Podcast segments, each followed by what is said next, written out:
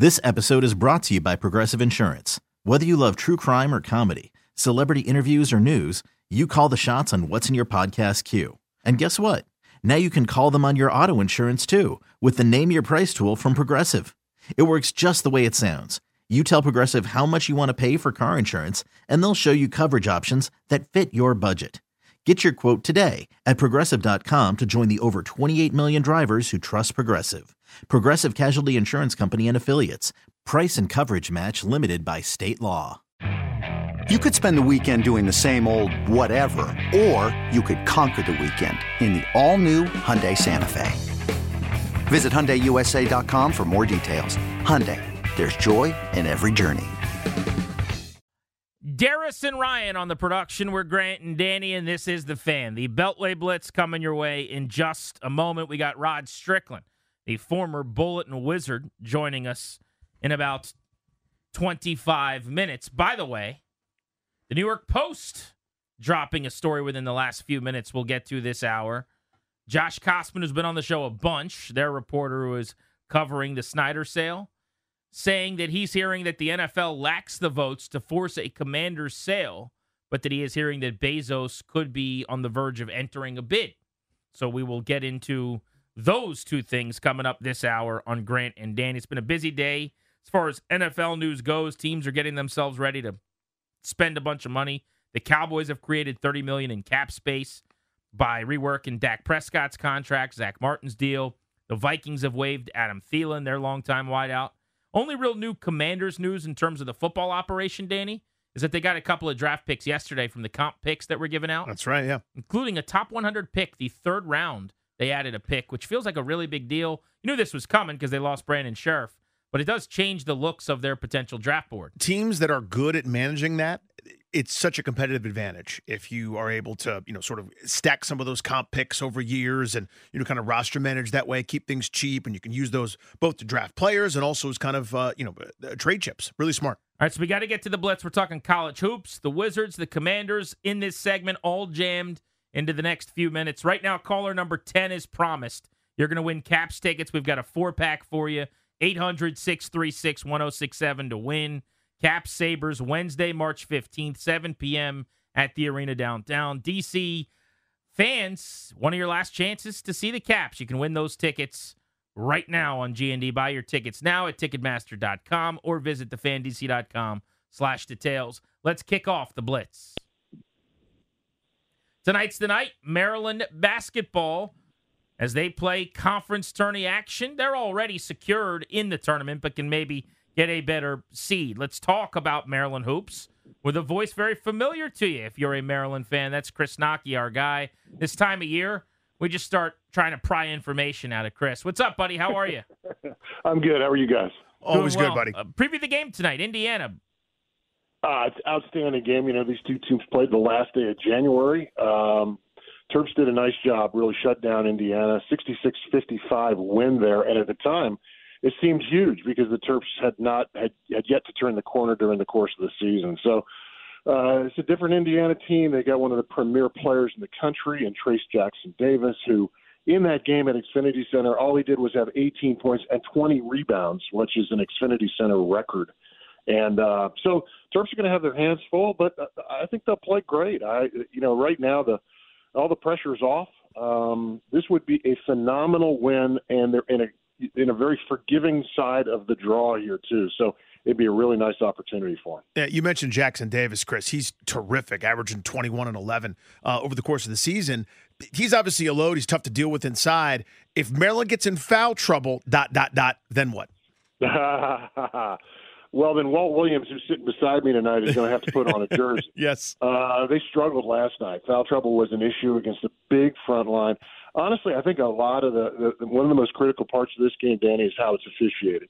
In games where Julian Reese has been allowed to play, when we've played against Purdue and Indiana, where these guys just bang on each other, uh, Julian's done just fine. He's acquitted himself very, very well. But like you said, big drop off when you go to that bench, just in sheer size uh, and in rim protection. So that's not something that's a good situation for them for sure. From an NCAA tournament perspective, know what's at stake tonight? What's it look like for Maryland if they were to win and go on a little run versus if they don't play well and they lose?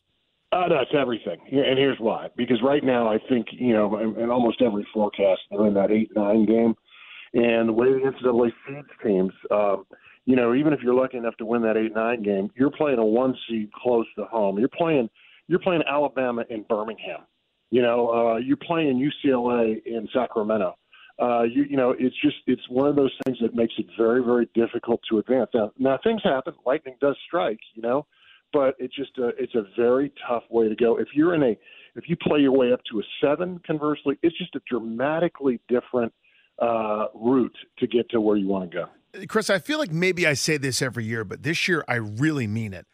I feel like this is as wide open a tournament as you'll you'll ever find. I, I, counted a dozen teams that I went, yeah, I could see them winning six games. I could see these guys uh, uh, getting hot and cutting down the nets, but also nobody's a juggernaut. I, I don't feel like. What are your thoughts?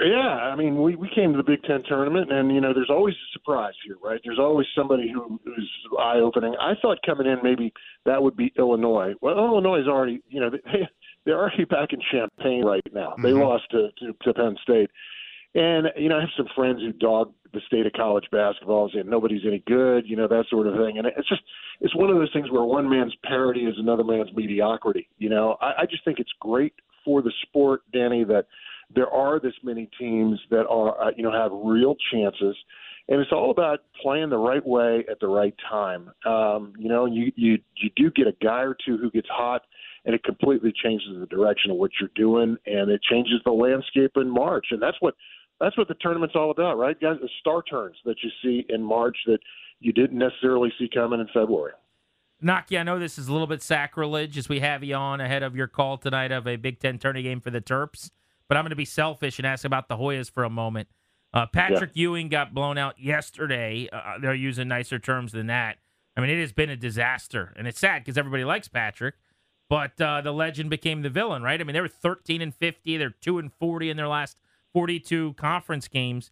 You just put into perspective for young people that don't really get like what this fall has been like for Georgetown. Uh, Patrick Ewing in his career Georgetown was 123, and what, now this is as a player, 123 and 21 with three national championship game oh appearances.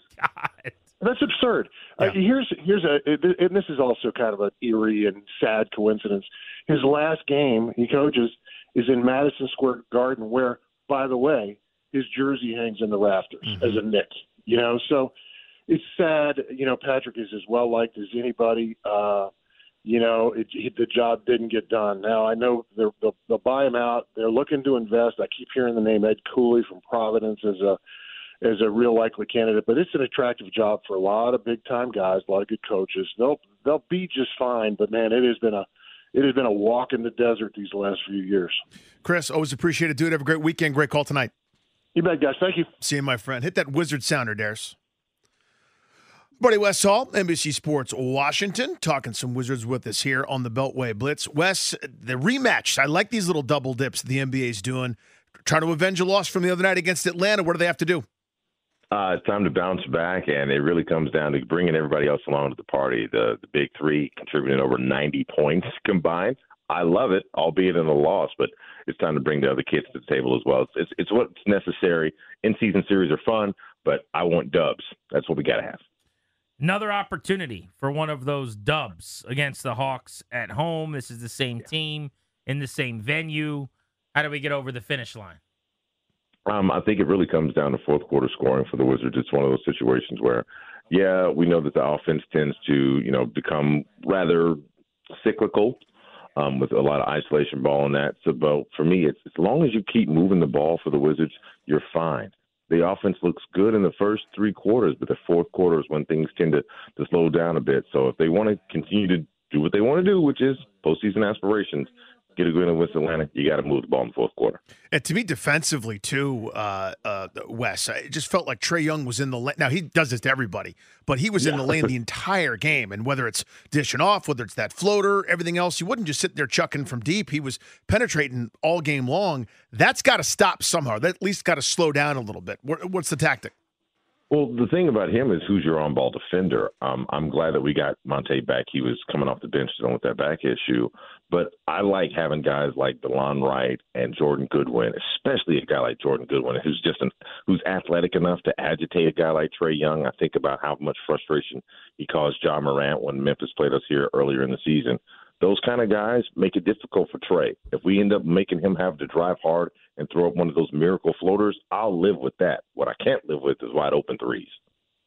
He's Wes Hall, pre and post NBC Sports Washington on the Wiz. What's your confidence level in this team getting into the play in right now?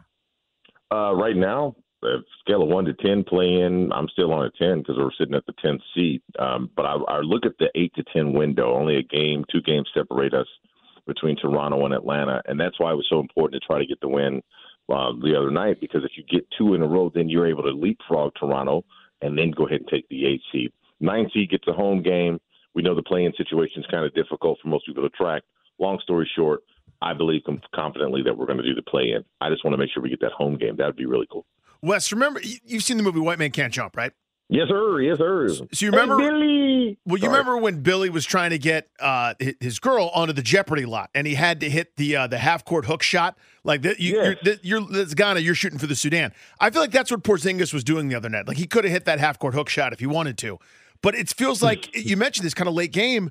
That dude is is punting it and it's going in, but yet we're not running plays to get Porzingis looks right there, kind of down the stretch. Why is that? It, it, Oh, it's difficult. Um, Kuzma had a post game podium where he was mentioning the fact that you know this is Brad's team, and and we are known for living and dying by what he does, and there's nothing wrong with that because as Coach uh, Coach Unseld said, you know we go to Brad all the time.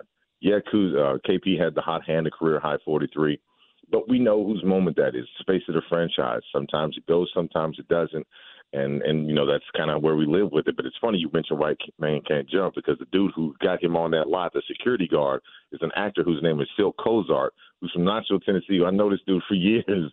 So long story short, Silk can actually hoop. So, oh yeah, so you know, yeah, yeah, like it's it's legit. Silk could actually hoop, and he was in Eraser with uh, Schwarzenegger and all that. So just some CB4 too. He was a star. You don't know about yeah. Wes's acting days. Uh, we were used to ride oh, the train. Man.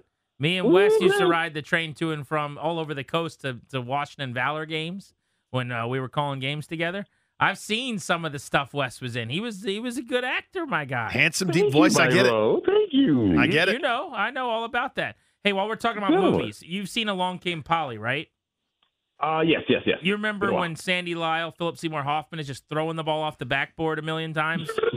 that was Bradley Beal in the fourth quarter the other night. Yo, wow, we gonna kill both you. He gonna get both of us. they gonna get me beat up in the tunnel. One That's for hilarious. six. Uh, just say we did it. It's not your fault. Wes, thank you. You're a gentleman. Gentlemen, I appreciate you both. Have a great Friday, guys. you very too, handsome. You have a very deep voice. He does, very handsome. Very jealous. Your wife is very lucky. There's uh, Wes Hall, who joins us on Grant and Danny. Very, very good man. All right, let's keep it moving. Matt Paras stopping by the Beltway Blitz. So, Matt, I don't know if you saw this. We're going to get into this in a few minutes, but the New York Post just came out with a piece. This is Josh Kosman, who's been uh, breaking a lot of different stories and, and sourced reports on the sale. He says the NFL currently lacks the votes to force a commander's sale. What do you make of that? Well, it would be a little bit surprising, but at the same time, you know, I, I've always viewed that as a, a last ditch effort for the NFL. You know, we've talked about the precedent uh, that that would set all along, but also just the fact that it would be a really lengthy process. It would add at least, uh, you know, another an additional few months, a year, if not years. Um, you know, that's always been a, a last resort type of thing. It is surprising considering Jim Irsay's already come out publicly, but um, yeah, I mean, we'll see, I guess. Assuming a sale, which I, I agree with you, is, is dangerous to assume. We're talking about an irrational actor here in, in Snyder, but this is not business as usual in terms of an off season. Free agency starts here in a couple of days. What are you expecting? Yeah, you know, uh, Sam Howell's contract puts them in a position where, in theory, they should be aggressive. They should spend. That really hasn't been the mo of this group, this regime, I mean, even outside of Snyder's kind of, if you want to call them money problems, or just, you know, they, they haven't been super aggressive in free agency. I think there's a scenario where they could be active, but kind of similar to Rivera's first year, where they're on a bunch of prove it deals. You know, they're bringing in guys for one year five million, one year three million. Uh, you know, when they brought in like Logan Thomas and J.D. McKissic, those type of guys. Very well, could be that tier of free agency again. Uh, let's talk priorities in in the weeks ahead. Biggest needs, areas that you think the market could align with their wants. What do you envision? Yeah, I'm interested to see what happens uh, with the interior line. Uh, especially, do they go out and try and address the guard spots? Uh, you know, Rivera's mentioned center. Chase Roullier is still under contract. Maybe they could draft something there. But um, besides the interior, you know, linebacker, what happens with Cole Holcomb? And, you know, touching on the obvious one, quarterback, too. They're going to have to bring in someone for Sam Howell. Is that going to be Heinicke, Andy Dalton, Teddy Bridgewater? There's some, there are a lot of mid-tier veterans out there that they could bring in and, you know, slap a quarterback competition on top of it. Who would who's your best guess at who the backup is? I don't. I, I don't know. I mean, Teddy Bridgewater has you know ties to Marty Hurney. Marty Hurney brought him in. I don't know if they want to go down that road. You know, Andy Dalton I think maybe performed the best out of all of them, or Brissett. Um, but they they do like Heinicke, and uh, I I don't know. Sorry to be vague. You know, no apologies. Don't you needed. apologize to us? Matt You've Paras. given us everything you had. You emptied the tank out on this Beltway Blitz, and we appreciate I that. appreciate it. Matt, thank Uh, you, yeah. bud. Be good. See, you, dude. All right, yeah. Talk Have you a later. good weekend. He was like chuckling a lot. Made me laugh. It, he's just like popped. I don't know what I said that, that got to him there. Grant and Danny on the fan. We got to get into Josh Kosman of the New York Post saying the NFL lacks the votes to force the commanders to sell. Look, that's not shocking to me. I don't expect a vote to ever happen. The owners don't want a vote to happen. I also don't think a vote's necessary. I don't think it's going to need to happen. Dan's going to sell the team before they have to vote because they're going to move mountains to make him do that and to avoid voting. But we'll get into that and the other part of his story that Jeff Bezos could be about to enter a bid, which is very, very interesting. Uh, as we continue, we're also going to talk to Rod Strickland on Grant and Danny here on the fan.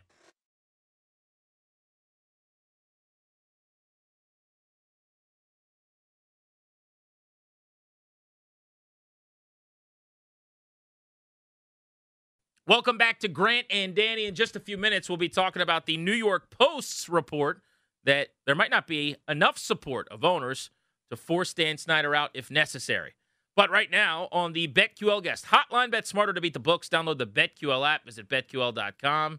A blast from the past, Rod Strickland, who Danny and I grew up loving.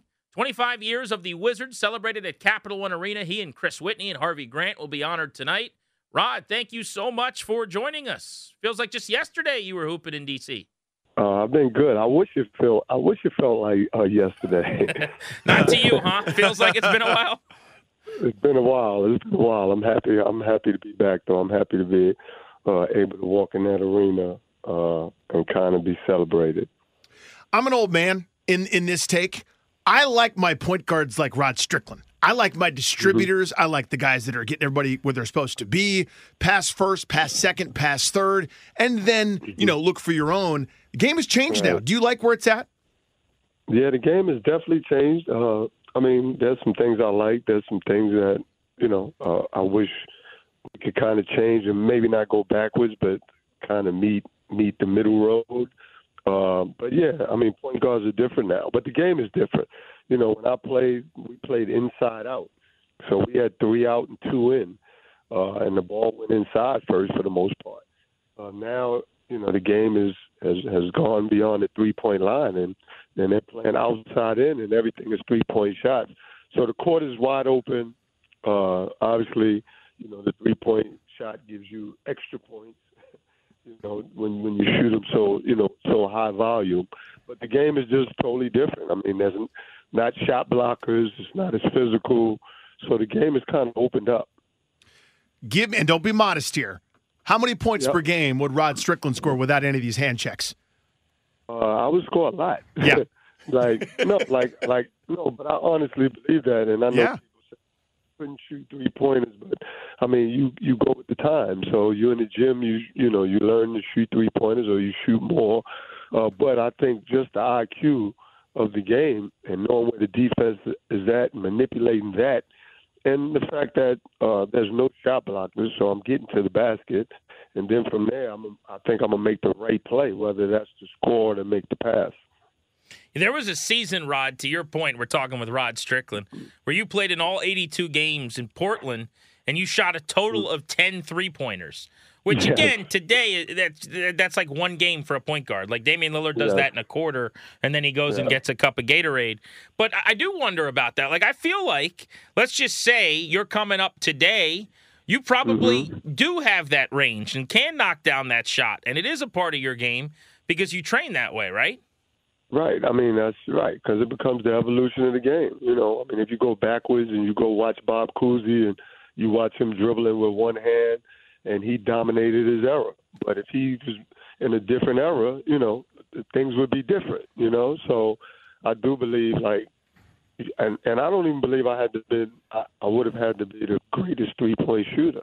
I think more importantly, I think the IQ. I think you watch LeBron and you watch some of the greats, you know, Kyrie, Kevin, all those guys, like they have an IQ, and that's what gets them over. And you know, I was pretty good at the mid range, and I still think I could uh, dominate with the mid range. It's it's kind of like watching Ja Morant. Uh, he doesn't shoot a bunch of three point shots, but he has a hell of an IQ. Obviously, he's super athletic, but he knows how to manipulate the game. Rod Strickland, who was in DC for 300 games in five seasons and was, you know, a pass first terrific point guard, averaged almost a double double in the district. Joining us on Grant and Danny, he'll be honored with Chris Whitney, who could shoot the lights out. Harvey Grant was here for a couple of stints wearing the goggles. It's going to be a fun celebration of 25 years of Wizards basketball. And we had the chance to talk to Rod, and Danny and I jumped at it. He was one of our guys. For me, growing up as a kid, Danny was probably in high school or college, a little Yep, older. high school. But uh, he was acting like Rod Strickland on the floor. I, I hate to do this lazy thing, Rod, where, where I ask you about this, but it just kind of, I think, fits with what we're talking about.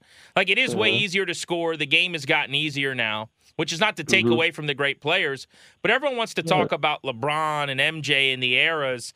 And I'm just curious when you hear that, or like, you know, you're getting your hair cut, or, or you're at the mall and, and people are talking ball with you.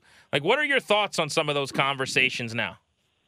Uh, I don't know. I just try to be respectful of the eras and respectful of the greatness. Uh, I don't think I really care who's the best. Like th- those guys are goats. Uh, you know, I, I think if you if you just look at the career, LeBron has had a you know he's had a better career. I think that's obvious just by the numbers. But uh, you know, like greatness, impact. You know, the six championships, three in a row, uh, and then like I played against MJ, so I know the mentality, I know the aura, I know what he meant, I know how he dominated. So I have a better feel for that. I've watched LeBron, uh, and I've seen his greatness. Uh, so it's hard for me. You know, at one point I would have said MJ for sure, like automatically. But I've always told people too. I'm a big Magic Johnson fan, and I, he gets enough credit. You know, he he changed the whole point guard position. And when you start looking at all these big guys now, I think you can go back to Magic. You know, guys wanting to be Magic, wanting to be the big perimeter, big point guard, and so we've evolved into all these big guys handling the ball and doing all these things. But I think the Magic made a big impact on that. So I don't know. And then you got Larry Bird as well, who I think is shortchanged. So I don't, you know, I just kind of try to, I don't know, just respect what both have done, uh, and, and just watch and see what's next. Rod Strickland with us here on Grant and Danny. Take me back uh, to those, you know, mid to late '90s Wizards teams, Bullets teams that you were a part of. Give me a favorite memory. Uh, when we played the Bulls, probably uh, in the playoffs, I think we were excited to play against you know the best. Uh, I think we were a young team, up and coming team, and and uh, you know we we had a lot of excitement in this city. Uh, so I think that was probably the fondest memories, and just being around the guys. You know, C. Webb, Juwan Howard, Harvey Grant, Chris Whitney, Calbert Cheaney.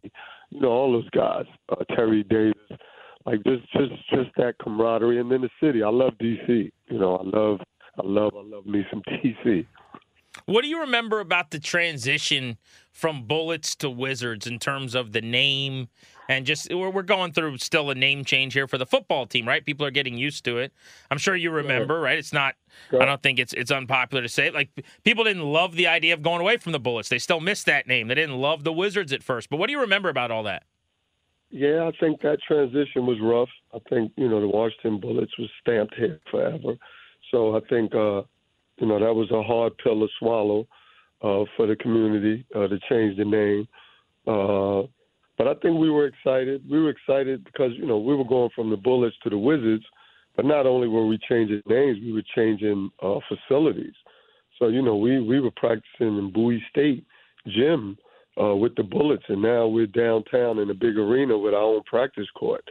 So I think it was an exciting time, you know, for us as players uh, to make that transition and have our own, you know, have a new arena, you know, right here downtown DC. So I think it was a, it was an exciting time, and I remember the first game, you know, playing against the Seattle SuperSonics. Give me a teammate of yours that you played with over the years. I'd love for it to be someone in DC, but it could be anywhere that you think would fit really, really well in today's game. I mean, I mean, I, I think C Webb fits in uh, easily. The passing big guy. You know, if you watch C Webb, he started shooting more threes as he, you know, was in Sacramento. But I think C Webb with his passing ability to play at the elbows, the mid post, to run the floor, uh, finisher, but also step out and make a three and drive the ball and make a play. You know, I think C Webb would fit. I think I think Tracy Murray would fit in. You know, Tracy Murray would make probably hundreds of million dollars in this era. You know, Yeah. Cliff Robinson, Cliff Robinson, who I played with in Portland, I think he would. You know, those guys were shooting threes and you know on the perimeter, and, and, and Cliff Robinson was not only a three point shooter, but he was a two way player. Like I think those guys would fit in uh, easily. December 2nd, 97. We just look it up. That's night number one for Cap One Arena. And now most of our listeners have been there hundreds of times, and I can't even count the number of games over the years I've been to. It's amazing, first of all, that that arena's been around that long. But uh, you Right. mentioned having a practice facility there and some of the things as a player you got excited about. I mean, so Yeah. before that, you guys were at US Air Arena. Where were you practicing? And, and just take me back and, and kind of remind me of how the, the transition went. Well, that's what I'm saying. We were we were practicing at Bowie State uh, College. Oh, That was wow. our practice facility. Yeah. So, So where did you guys live? uh, dang, where did I live in Bowie? I lived in Bowie. Really? Yeah, I lived in Bowie. We practiced at Bowie State, and then we would play our games over at Landover. But uh, so that's what I'm saying. It was exciting. I mean, no disrespect to Bowie State, but you know, we were a pro team playing practicing at Bowie State. Uh, and then now we go from there to this big arena with this new, with a gym inside of the gym. You know, uh, uh, this big exciting arena with restaurants and you know everything around it downtown DC. So it was a, it was an exciting time.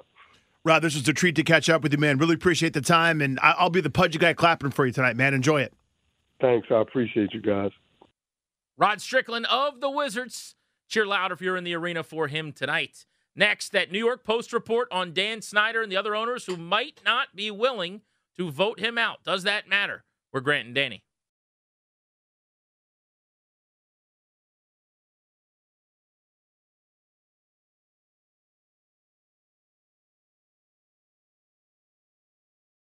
Thanks to Rod Strickland for joining us on Grant and Danny. Welcome back. You're listening to the fan. Top of the hour, Josiah Gray of the Washington Nationals stops by. He's one of our favorite players to interview in town. A really, really thoughtful and cerebral guy, and has been great with us in the past. So it'll be good to catch up with him for the first time from spring training today.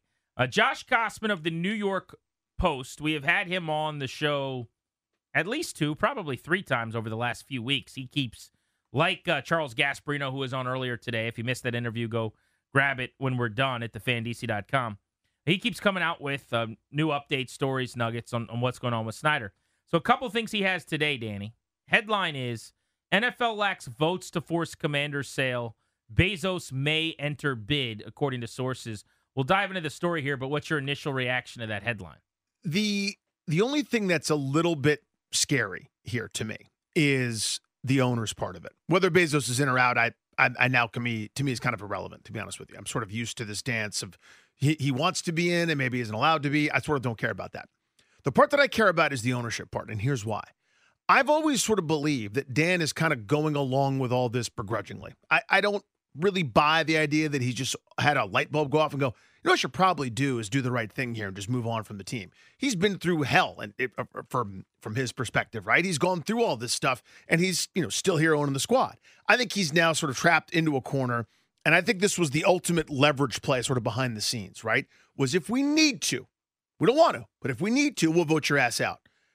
Hearing that, seeing that, you know, reading the tea leaves there, that's not my favorite because I don't want to leave this trapped rat any way out, any exits. So a few things. Number one, and this is not anti Kosman or anybody else, but I am now in a mode more than I was a month ago where I am taking a lot of things with a grain of salt, essentially. And what I mean by that Probably is the right thing to do. I do think that all of these reports and what I'm calling, you know, these anecdotes, nuggets, whatever, that someone's getting, there is some merit and truth to it. But I'm not sure that anyone has this thing 100% nailed down because – I think they're just getting word from and not being able to confirm it with the other side and putting out word from people that want that out for some reason.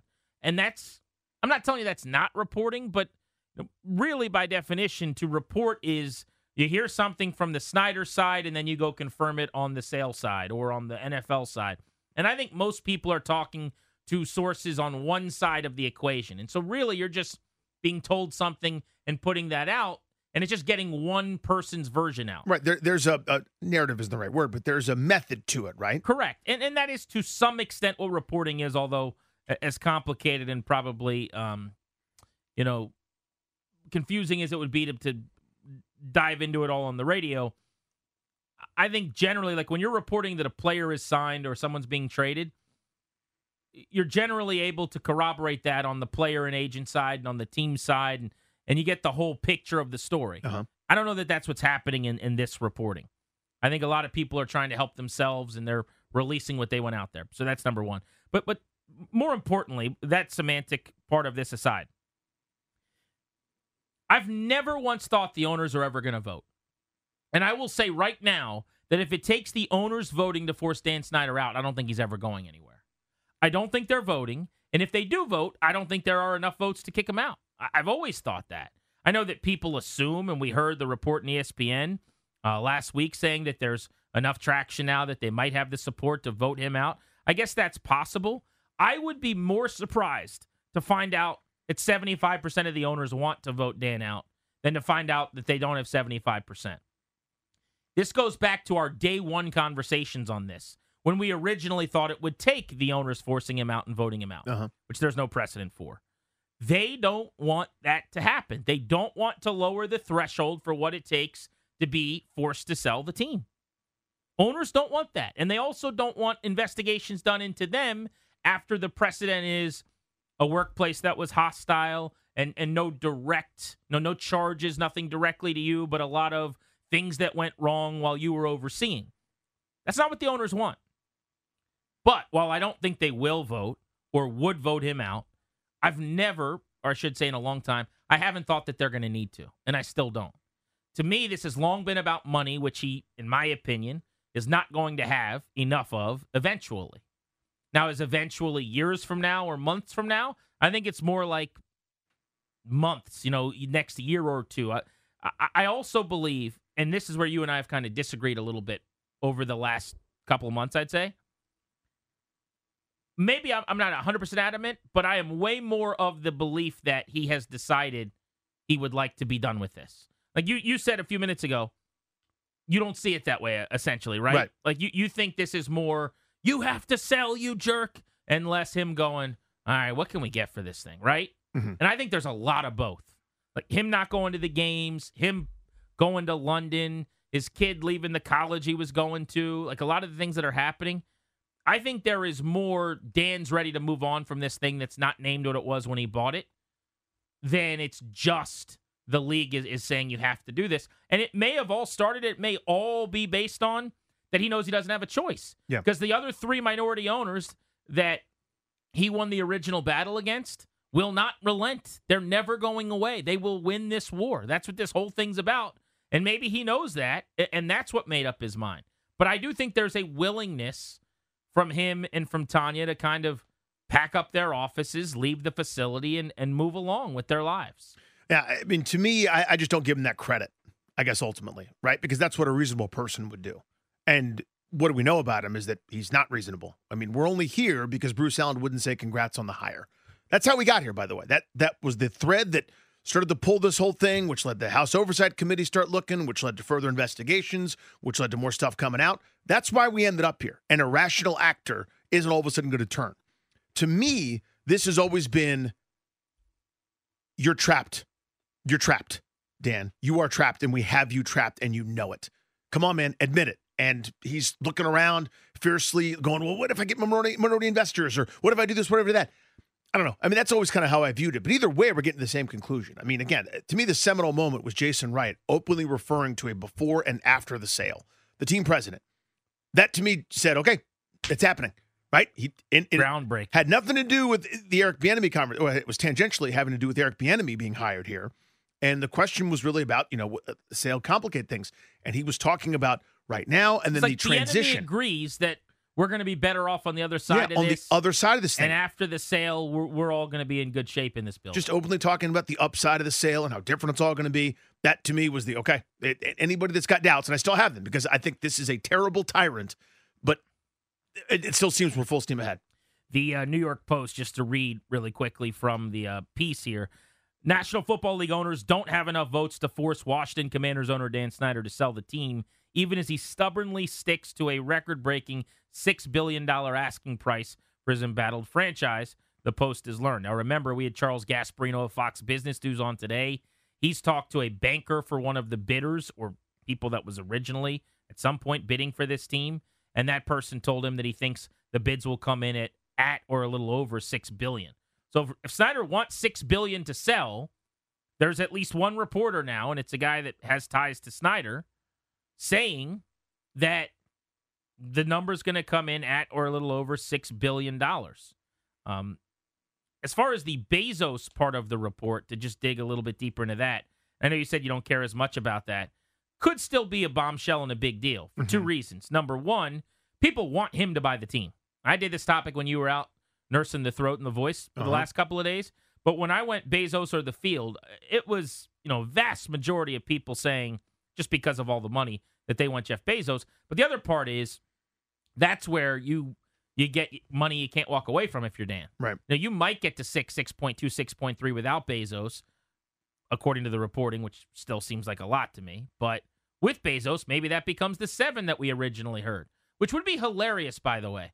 I, remember the first time you and I talked about it in a sale on air after he hired the um the bank to sale. That night, I talked to somebody with the team, and they said this is probably going to happen in several months. He's probably going to get seven billion dollars. And, and if it ends up just working out that way, and the rest of this was just us chasing every lead, crazy. It's going to have been a really exhausting few months for not a lot. But hey, we'll cross that bridge happily when we get to it.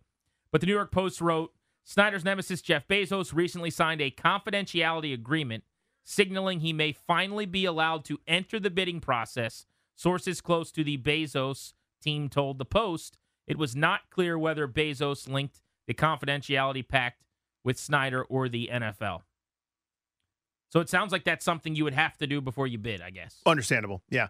And so it combines that with, you know, the recent Washington Post report about the commander side of things telling the league there are, quote, multiple bidders that the league will love. I think they'd certainly love him, right? That's someone I think they'd love to be in bed with, as they already are uh, with the Amazon Prime uh, games, and that slate only expanding. We're going to be out and about again here soon. We're going to get to hang out with some listeners. I'm excited about this. B. Mitch and Finley, and then me and Danny are going to be live next week at Tap Sports so Bar at MGM National Harbor.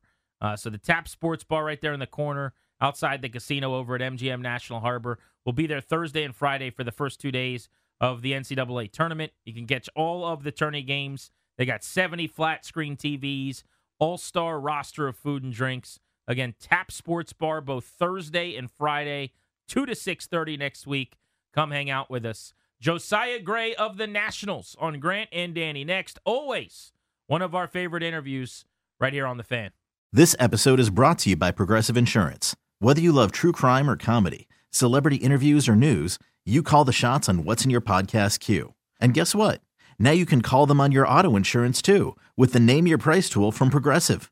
It works just the way it sounds. You tell Progressive how much you want to pay for car insurance, and they'll show you coverage options that fit your budget. Get your quote today at progressive.com to join the over 28 million drivers who trust Progressive. Progressive Casualty Insurance Company and Affiliates. Price and coverage match limited by state law. Okay, picture this. It's Friday afternoon when a thought hits you. I can waste another weekend doing the same old whatever, or I can conquer it. I can hop into my all new Hyundai Santa Fe and hit the road. Any road. The steeper, the better. Because my all new Santa Fe is available with HTRAC, all wheel drive, so I can hit the trail without a worry in the world. Heck, with three rows and best in class rear cargo space, I can pack the whole family in with all our gear. We've got available dual wireless charging for our phones, so we'll never lose touch with civilization, and we won't lose touch with the primordial power of Mother Earth. So, which is it? Waste the weekend or do something a little more epic? And conquer it in the all new Hyundai Santa Fe. Visit HyundaiUSA.com or call 562 314 4603 for more details. Hyundai, there's joy in every journey. We really need new phones. T-Mobile will cover the cost of four amazing new iPhone 15s, and each line is only $25 a month. New iPhone 15s? Only at T-Mobile get four iPhone 15s on us and four lines for 25 bucks per line per month with eligible trade-in when you switch. Minimum of four lines for $25 per line per month with auto pay discount using debit or bank account. $5 more per line without auto pay, plus taxes and fees. Phone fee at 24 monthly bill credits for all well qualified customers. Contact us before canceling account to continue bill credits or credit stop and balance on required finance agreement due. $35 per line connection charge apply. Ctmobile.com.